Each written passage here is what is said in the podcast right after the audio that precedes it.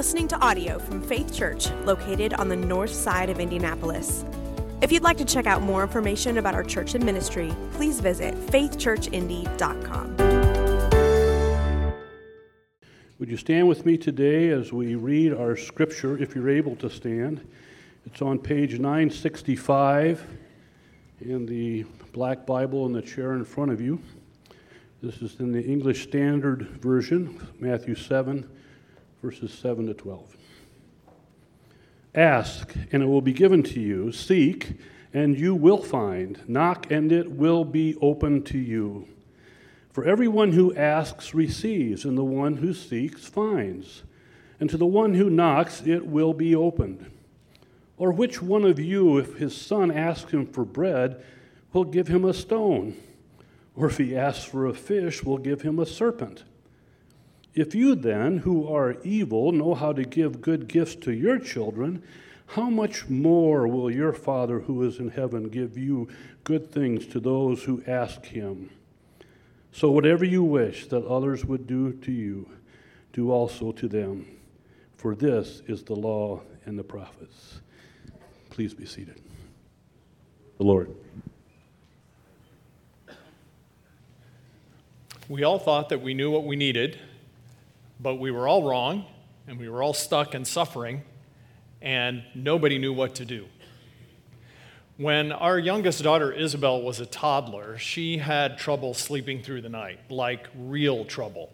And it had gotten to the pattern where every night we would put her down for bed and she would go to sleep for maybe half an hour and just start crying out inconsolably. And the only thing that would help her calm down is if my wife Amelia would go in and lie down with her and comfort her and get her back to sleep. But then, as soon as Amelia would try and leave and come back to bed, Isabel would start crying again. And so they'd finally just sort of come to some halfway solution of Amelia lying in bed with Isabel and we had tried that with her in our bed and it was just miserable because this kid would just flail her arms and kick. It was just it was crazy. So neither of them were getting any sleep. They were both exhausted and we didn't know what to do.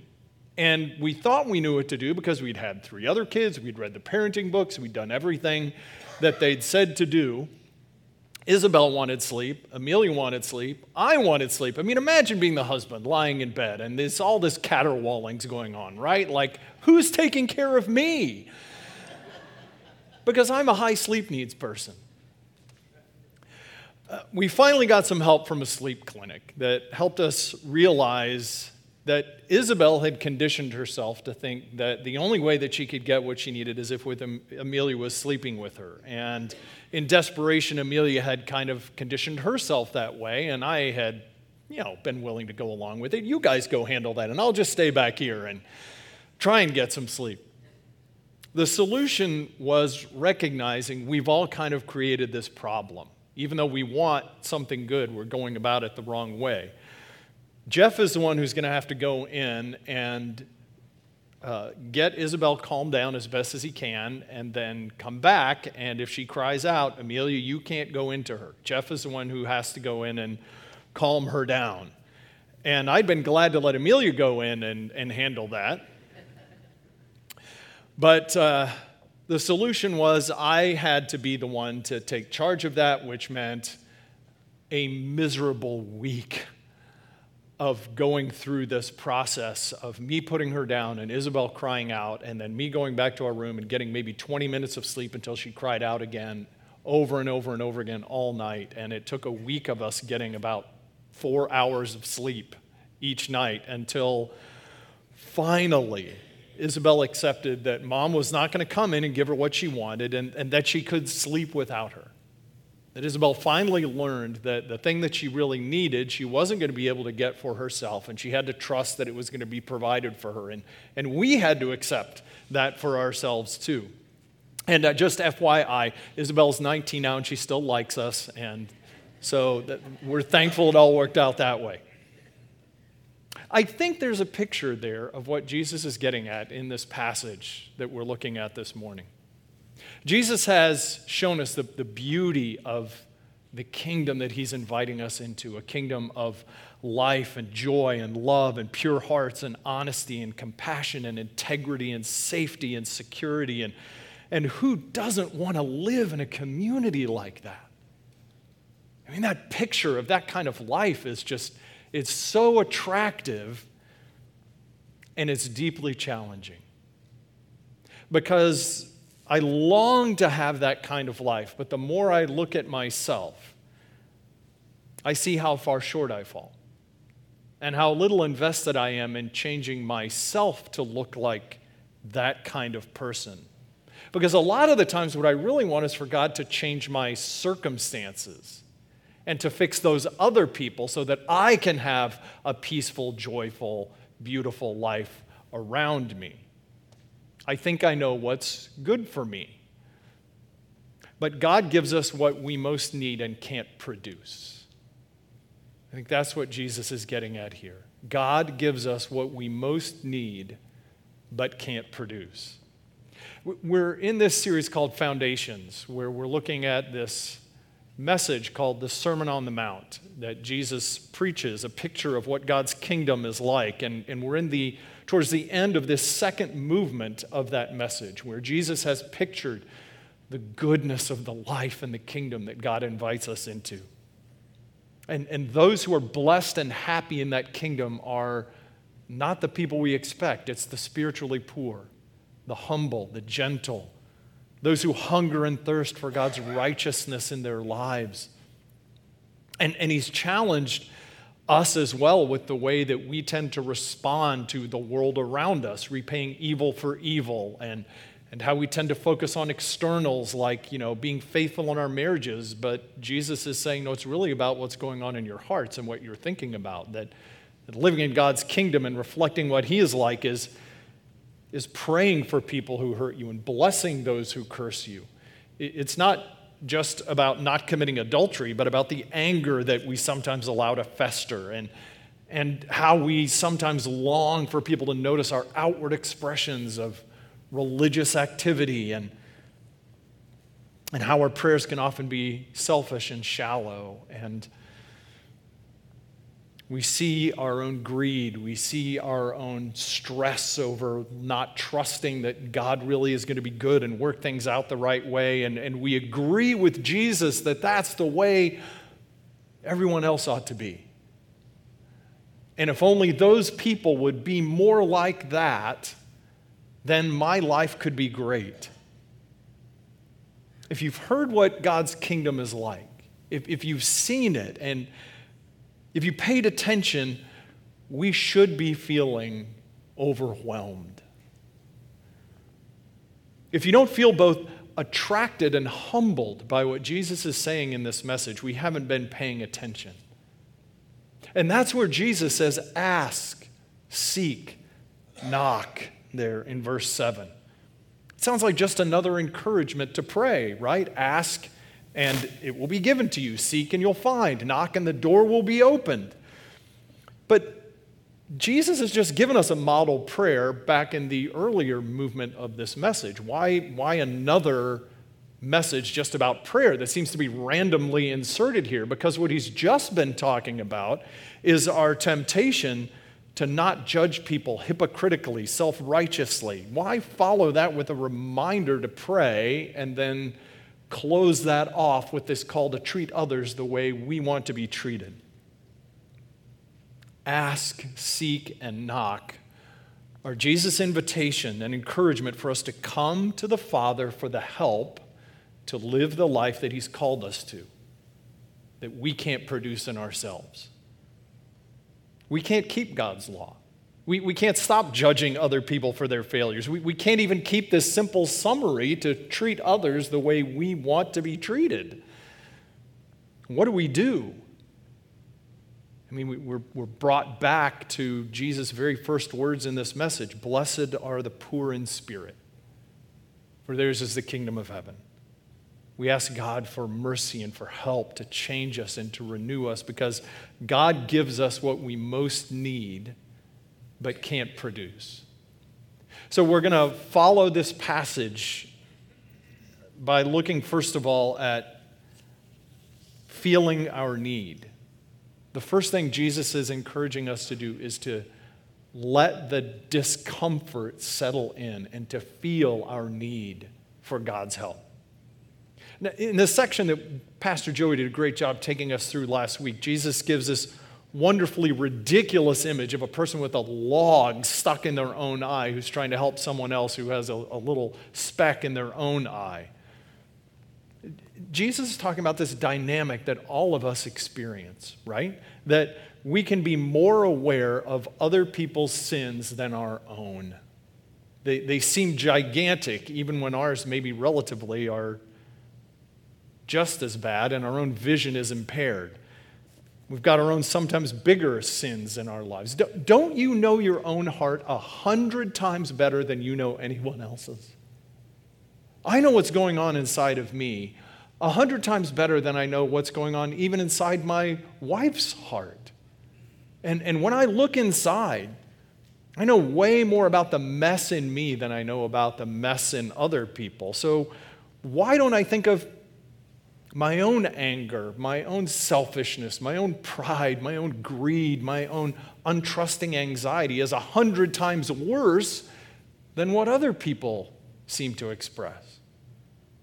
Because there's something wrong with my heart, there's something wrong with my vision we know ourselves better than anyone else, and yet somehow other people's sins seem bigger and more serious than our own. And it, and it just shows how, how desperately messed up our hearts are and how we need help. And Jesus is telling us this so that we would feel the need for what we can't do for ourselves. When we are honest, when we're really honest with ourselves, we know we're a mess on the inside. My biggest problem is not other people's sins or other people's failures or the wrongs that other people are doing. My biggest problem is me. And to be a child of God, to love enemies, to bless those who curse, to pray for those who persecute us, to, to be a peacemaker who are called children of God means to take the log out of my own eye. And, and and honestly, I mean, that's hard. It's humbling, right? I'm supposed to love those people. I'm supposed to forgive them. I'm supposed to bless them after all that they've done. Yeah, let them apologize first. Let them be humble and forgiving. When we realize that we are proud and greedy and impatient and selfish and self centered, that should actually be a good thing for us.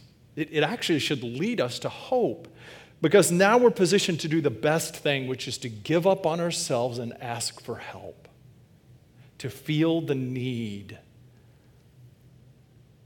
Do, do we have a, a community like that, a, a, a fellowship like that? Are, are you like that? With this balance of of truth telling and gracious gentleness and patience. You know, you, you wonder, do I have that balance? Am I like what Jesus is calling me to? Why don't we just assume no? Because that's all of us, right? None of us do. But, but what Jesus is pointing us to is that God gives us what we need and can't produce. And that's why he says to ask and seek and knock. He wants us to feel the need so that we cry out for help. We cry out for his help. You know that you're a mess. You've heard everything that God has called you to do, and you keep falling short. Call out to him. Ask, seek, knock. That's what Jesus says. And, and don't stop. Verse 7 Ask, and it will be given to you. Seek, and you'll find. Knock, and it will be open to you. Those are all active present tense verbs, which means keep on asking, keep on seeking, keep on knocking. Because we will never in this life outgrow our need for God's help and God's empowerment. Tell God what's on your mind. Tell Him what kind of a mess you're in. Tell Him who's in the mess with you. Tell Him what's broken your heart. Tell Him who's on your case, what's on your nerves, and, and be honest with Him about what you've done and, and where you're struggling, where you've messed up, and how you fall short, and, and the ways that you're stumbling, and the ways that you need His help. Cry out to Him, cry out to help. Ask God to shine the light of His truth over all that you've done and maybe all that that other person has done so that the two of you can sort it out and He can heal you and help you. Nothing keeps us stuck and resentful more than pride. Pride is the main reason why we just stay in the same place, and, and God wants to free us.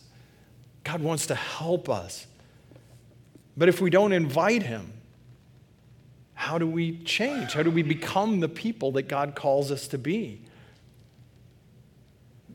I, I don't know about you, but it's easy for me to have all kinds of other prayers.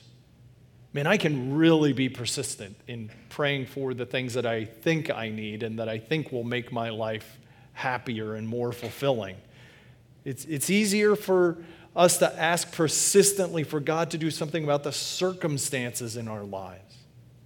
I can be really persistent in praying to God about those difficult people in my life. Lord, this, this painful situation, this difficult thing, this illness is making life hard. Would, would you do something? Other people are walking in darkness. Other people are doing wrong things. Lord, would you straighten them out?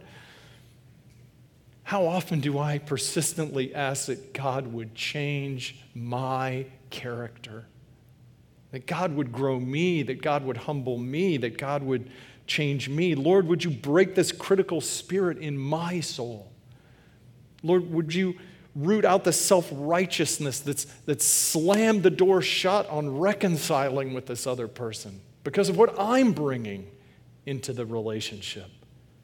Lord, I'm, I'm pleading with you to take away my selfishness and my impatience, my self righteousness, my poor attitude. And I don't know about you, but not enough of my prayer times are desperate prayers, persistent prayers to ask God to change me, to humble me, and to cry out for help, to be more like the person He wants me to be. If we're going to become that kind of person, we have to invite Jesus to be at work in us. So I want to invite us to take just a, just a moment to ask what, what part of your life, what aspect of your character can you honestly say this needs to change? Some of us need to pray that the Lord would break our critical spirit because there's a lot of it in our world. Some of us need to maybe pray that God would help us accept that it's not just those sinners out there, but that I am spiritually bankrupt before God outside of Jesus. Maybe we just need to pray, Lord, would you change what I desire? Because my desires are disordered. What is it for you?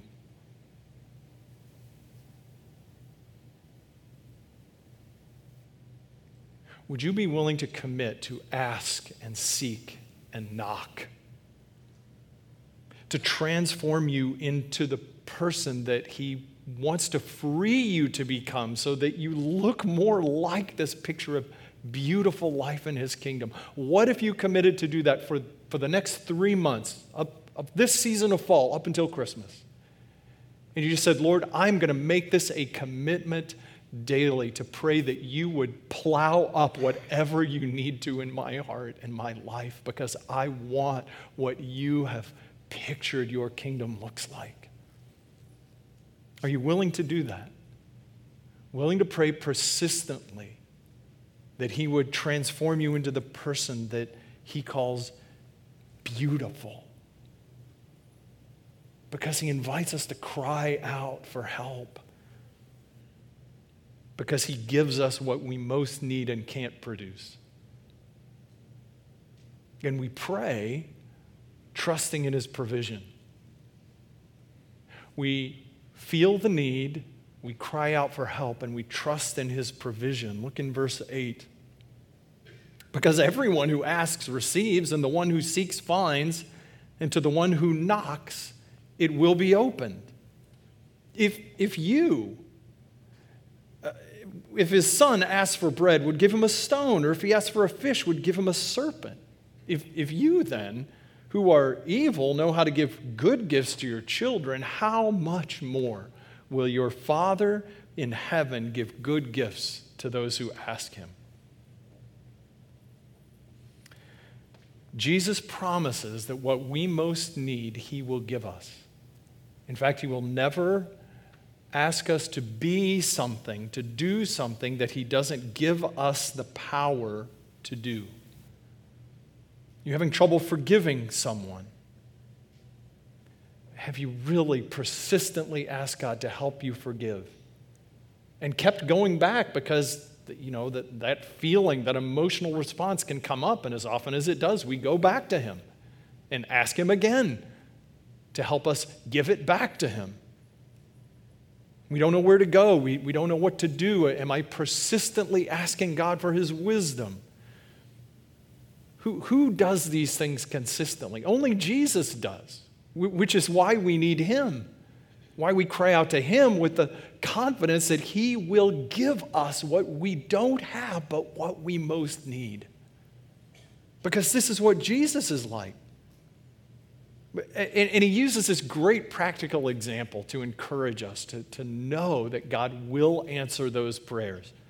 Human fathers give their children what they need, right? I mean, could you imagine a, a son coming to his dad and saying, Hey, it, it's getting to be about lunchtime. What is there to eat? And you think it'd be a really great joke to point him over to this flat rock that looks like a loaf of bread and say, There it is, son, dig in, go for it.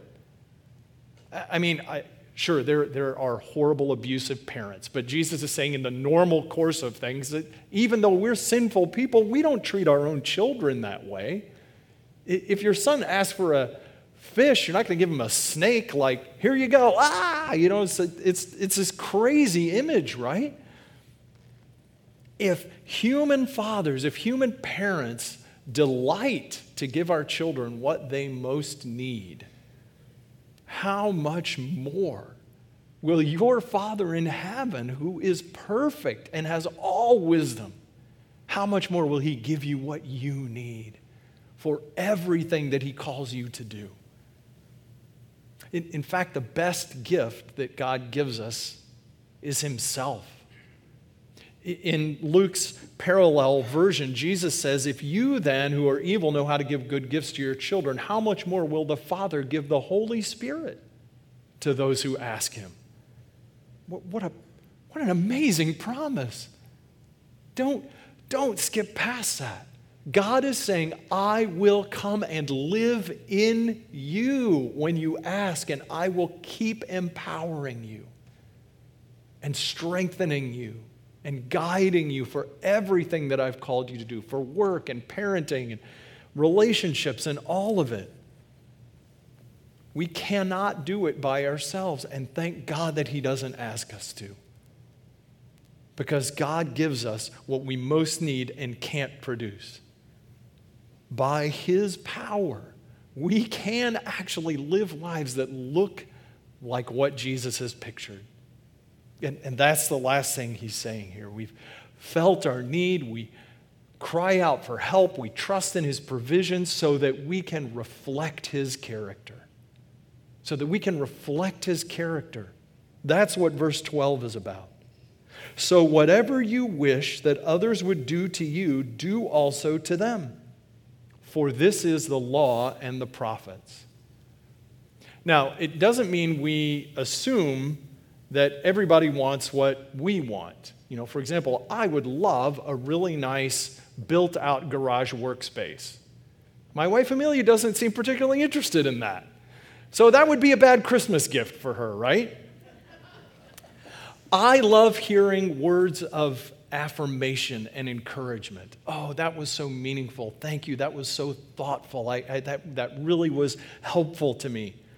My wife Amelia thinks talk is cheap. Don't tell me you love me. Clean the bathroom.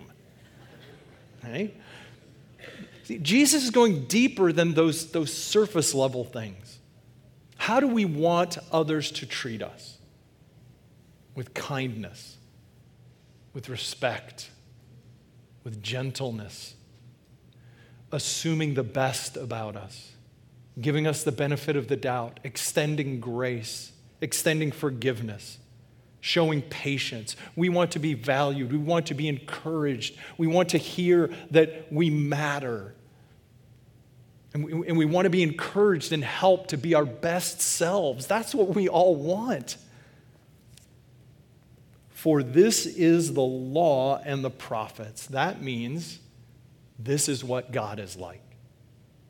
Because what, is the law and the prophets? It's, it's God's revelation of his character and his will for his people, because that's who he is. That's what he intends us to be, like him.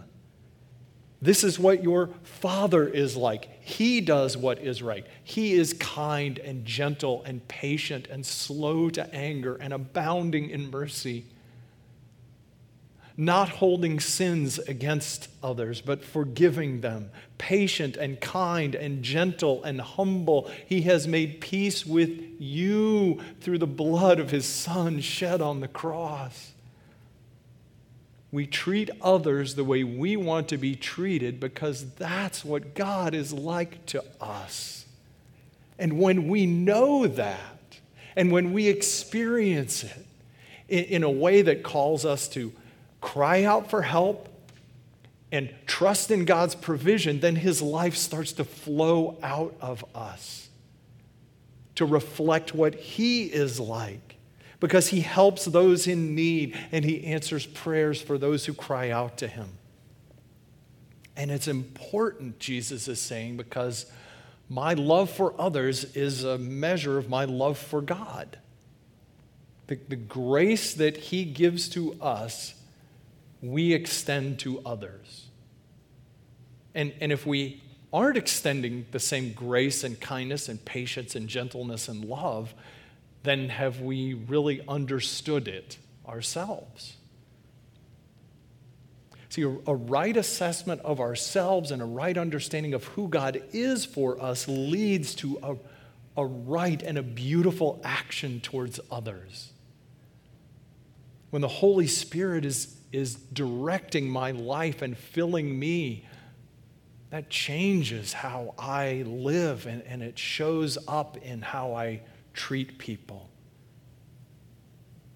Does my relationship with God make a difference in how I relate to others? How is this rule, this, this, you know, this aphorisms, the so-called golden rule? How's it going to make a difference in the lives of people that I interact with today or tomorrow morning at work?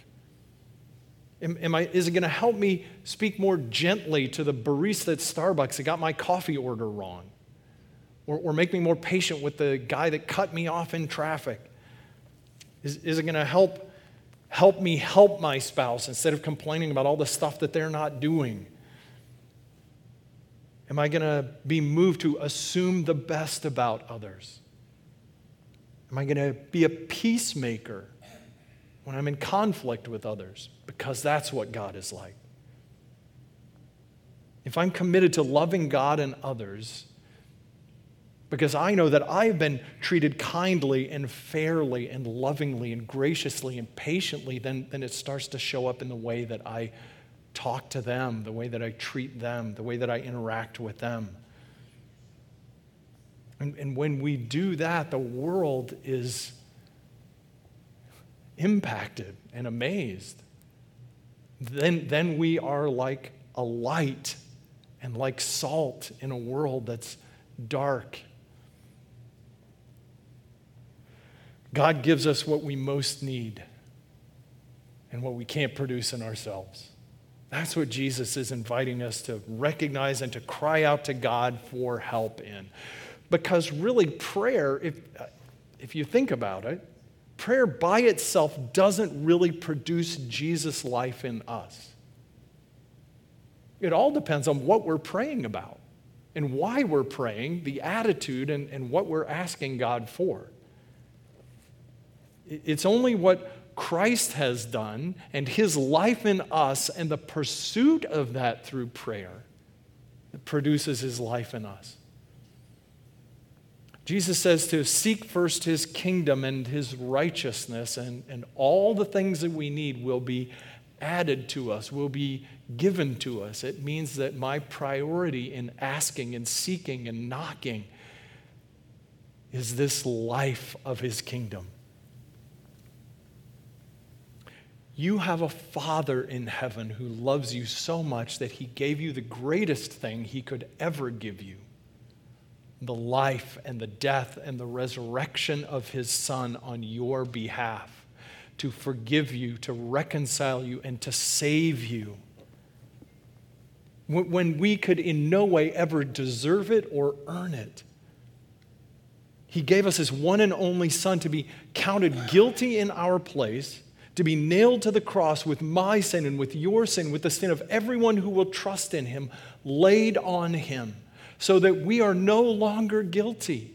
We're no longer condemned. We are reconciled. We are made right. And that all the ways that we have gone wrong have been laid on God's own Son. So that we could actually become new people, that we could actually look like God's Son. If you are joined together with Jesus by faith, you are not only forgiven, but you are new and you are empowered and, and encouraged and invited by Jesus to keep coming back to Him for the life that only He can produce in us, this beautiful life in His kingdom.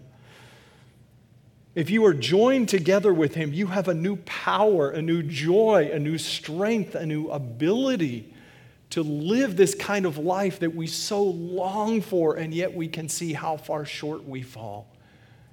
And that's the normal reality of walking with Jesus. And in response to that, what He's inviting us to do is to ask and seek and knock and to keep on asking, to keep on seeking for more of Him, to keep on knocking. Like a child going to their parents in the middle of the night saying, I need a drink of water, help me, give me what I need. And the parent opens the door and gives the child what is good for them. When you cannot make sense of your life, when everything seems like it's crazy and wrong and painful and upside down, Remember that He loved you enough to give you the ultimate gift He could give the life of His own Son.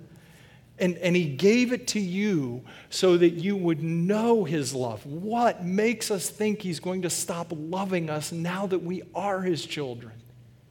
What, what would ever make us think He's going to stop pouring out goodness and power and hope and love for us now that we are reconciled to Him? Sometimes you can't figure out where to go. You can't understand what God's doing. Look back to the cross and remind yourself that even if it doesn't seem to make any sense, it is filtered through His love and His good purposes. And cry out to Him, not just for deliverance from the problem, but for the character of Christ and the faithfulness and the endurance in the middle of the trial. Because that's what Jesus is like, and that's what He wants to give to you your Father will hear and answer for your good because He loves you. And you know that you also have the Son of God at the right hand of the Father praying for you, praying for the good that God wants to do in you, praying and sending out the Holy Spirit to do what we need, but what we can't do in ourselves. Oh, that is the confidence and the hope that Jesus wants us to have and wants you to experience. You've been joined by him with by faith and he's he's not only asking you to ask and seek and knock, he wants you to know that he is asking and seeking and knocking. And he is interceding on your behalf to give you what you need, but what you cannot produce in yourself so that you would reflect what Jesus is like. The creator of heaven and the ruler of heaven and earth claims over the whole world that he loves you, that he is your father, that he will give you everything that you need for everything that he's called you to do. So ask boldly. Ask and seek and knock because God is the one who gives what we need but cannot produce.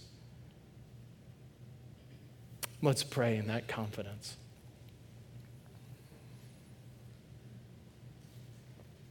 Oh, Father, we pray that in hearing your word and, and being reminded of all that Jesus has shown us of your beauty and the goodness of your character and your kingdom, we would again be awed and overwhelmed by your goodness. That you would set your affection on us, that, that you would give us new life, that you would give us eternal life that has begun even now that, that your Son was crucified and raised from the dead and seated on a throne by your right hand, who is praying for us, who is interceding for us and for our good. And so, Father, when our eyes are dim and we can't understand what you're doing, help us to remember who you are. Help us to trust you for the provision of all that we need because you are our Father who gave his Son for us. So help us not only to trust you, Lord, in our circumstances, but that you would empower us, that we would be transformed to look more like Jesus next week or a month or three months from now than we, than we do today because of persistent prayer to ask and seek and knock, and that, Father, you would give the provision to do what we cannot do. Do your work within us draw hearts and lives to you to know your salvation and your transformation. We pray for, for your work and for our encouragement in the name of Jesus, who was slain and raised and who rules for us. Amen.